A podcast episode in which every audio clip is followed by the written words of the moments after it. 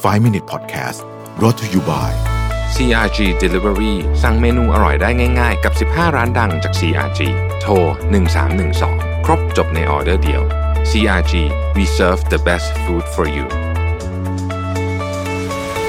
สวัสดีครับ 5 minutes podcast นะครับ คุณอยู่กับประวิทยานุสาหะครับ วันนี้มาชวนคุยเรื่องธุรกิจรถยนต์นะฮะ ผมเอาบทความมาจาก The Economist นะครับ ชื่อว่า The car industry face faces a short-term crisis and a long-term decline นะฮะธุรกิจรถยนต์เนี่ยเป็นธุรกิจขนาดใหญ่มากนะครับ1 1.3ล้านล้านเหรียญสหรัฐนะฮะแล้วก็มีการจ้างงานคนเยอะมากนะฮะมี supply chain ยาวมากนะฮะมีเวลาเราพูดถึงธุรกิจรถยนต์เราก็จะนึกถึงโรงงานผลิตรถยนต์ขนาดใหญ่ใช่ไหมแต่จริงๆแล้วเนี่ยมี supplier SME อะไรต่างๆนานามากมายเลยคือรถคันหนึงมันชิ้นส่วนมันเยอะมากนะครับ ก่อนหน้านี้เนี่ยต้องบอกว่าธุรกิจรถยนต์เองก็ไม่ได้ดีมากอยู่แล้วนะครับปีที่แล้วเนี่ยธุรกิจรถยนต์ก็ค่อนข้างที่จะติดลบนะฮะนิดหน่อยนิดหน่อยนะครับแต่ว่าปีนี้นี่ไม่ต้องพูดถึงเลยนะฮะ quarter หนึ่ง quarter สองเนี่ยลบกันหลัก 50%ขึ้นอยู่กับพื้นที่ไหนนะครับในจีนบางพื้นที่ลบ 70 อะไรแบบนี้นะฮะดังนั้นเนี่ยจึงมีความเป็นห่วงเขาบอกว่าณขณะนี้เนี่ยนะครับธุรกิจผลิตรถยนต์เนี่ยเป็นธุรกิจที่มีfixed cost สูงมากนะครับ fixed cost สูงมากนะฮะแล้วก็เขาไปดู 8 ผู้ผลิตจากตะวันตกนะฮะ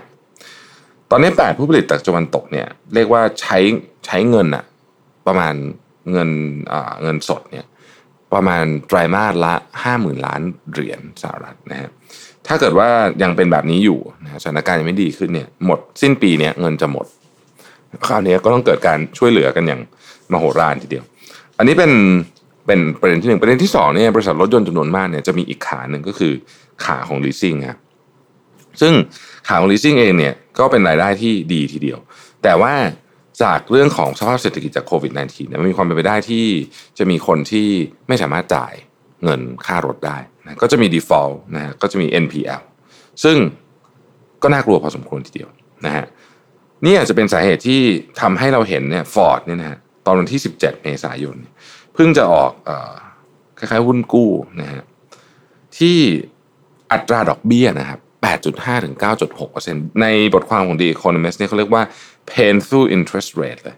คือมันมันสูงมาก นั่นหมายความว่าคนเนี่ยเหนื่อยใจ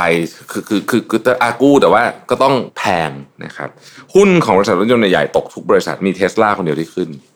นะฮะเทสลาขึ้นเยอะมากนะครับ วันก่อนขึ้นไปไป 800กว่าเหรียญแต่ว่าราคาก็ตกลงมาหลังจากที่อีลอนมัสทวีตว่าเขาคิดว่าหุ้นเทสลาแพงเกินไปนะฮะราคาหุ้นตกไป7%นะครับก็อันนั้นก็เป็นอีกเรื่องหนึ่งแต่ว่าโดยรวมๆเนี่ยหุ้นเทสลาเนี่ยก็เป็นหุ้นในธุรกิจรถยนต์ขนาดใหญ่เจ้าเดียวนะครับ ที่ขึ้นตอนนี้นะฮะถามว่าทำไมชื่อบทความถึงบอกว่า short term crisis และ long term decline บอกว่าอย่างนี้ครับธุรกิจรถยนต์ขนาดนี้เนี่ยมันเป็นธุรกิจที่ กำลังมุ่งหน้าเข้าไปสู่ obsolescence ประมาณนึงก็คือความความล้าสมัยเหตุผลก็เพราะว่าตอนนี้ค่อนข้างชัดเจนแล้วว่ารถยนต์ที่มาจากพลังงานทางเลือกเนี่ยจะเป็นที่ที่คนอยากใช้มากกว่าในอนาคตนะฮะประเด็นก็คือโรงงานและ supply chain ส่วนใหญ่ของบริษัทรถยนต์ดั้งเดิมเนี่ยไม่ได้ถูกออกแบบมาเพื่อทำรถยนต์ที่เรียกว่าเป็นรถยนต์พวก REV หรืออะไรอย่างนี้เป็นต้นนะครับ การลงทุนใน part นั้นก็น้อยกว่าเยอะมากด้วยนะฮะบริษัทรถยนต์ส่วนใหญ่เนี่ยโอเคแหละหลายบริษัทก็มีพวก EV มีไฮบริดแต่ว่ามันลงลงทุนน้อย เพราะว่า part เดิมยังขายได้อยู่ แต่ว่าอันนี้จะเป็นปัญหาระยะยาว เพราะว่าถ้ายอดความต้องการมันลดลงต่อเนื่องจริง ๆนะครับ จะทำ R&D ขึ้นมาก็อาจจะไม่ทันแล้วนะฮะรถยนต์ใช้เวลาการพัฒนาค่อนข้างนานนะครับ เคยมีคนไปดูรถยนต์ยี่ห้อหนึ่งนะครับ เทียบกับเท s l a ที่เป็น EV เหมือนกันเนี่ยเขาบอกว่าเทคโนโลยีของรถยนต์ยี่ห้อนั้นซึ่งเป็นยี่ห้อดังด้วยเนี่ยนะครับช้ากว่าเท s l a ถึง 5 ปีเลย เพราะว่าเท s l a เขาเริ่มต้นมาเนี่ยเขาเริ่มต้นมาพร้อมกับการจะเป็น EV อยู่แล้วนะฮะมันยังมีความคิดเยอะเหมือนกันจากบริษัทรถยนต์ดั้งเดิมที่จะทำรถยนต์ EV แต่ว่าพยายามจะ modify จากรถยนต์เดิมของตัวเองจากแชสซีเดิมจากอะไรจากโครงสร้างรถยนต์เดิมซึ่งซึ่งมันยากกว่าเพราะว่ามันเหมือนซ่อมบ้านนะฮะซ่อมบ้านมันมันยากกว่าสร้างใหม่อยู่แล้ว ในแง่ของรายละเอียดหรืออะไรพวกนี้นะฮะก็ ผมคิดว่าประเด็นนี้เป็นประเด็นที่น่าสนใจเหมือนกันธุรกิจรถยนต์เนี่ยกำลังเจอความท้าทายครั้งใหญ่เดี๋ยวเราจะคุยกันยาวๆเรื่องธุรกิจรถยนต์เนี่ยใน The New World นะครับจะวิเคราะห์ตัวเลขให้ฟังว่าผู้ผลิตแต่ละรายเนี่ยมีความได้เปรียบเสียเปรียบ แล้วก็พร้อมกับการเปลี่ยนแปลงของพฤติกรรมผู้บริโภคครั้งนี้เนี่ยขนาดไหนนะฮะขอบคุณที่ติดตาม 5 minutes ครับ สวัสดีครับ 5 Minute Podcast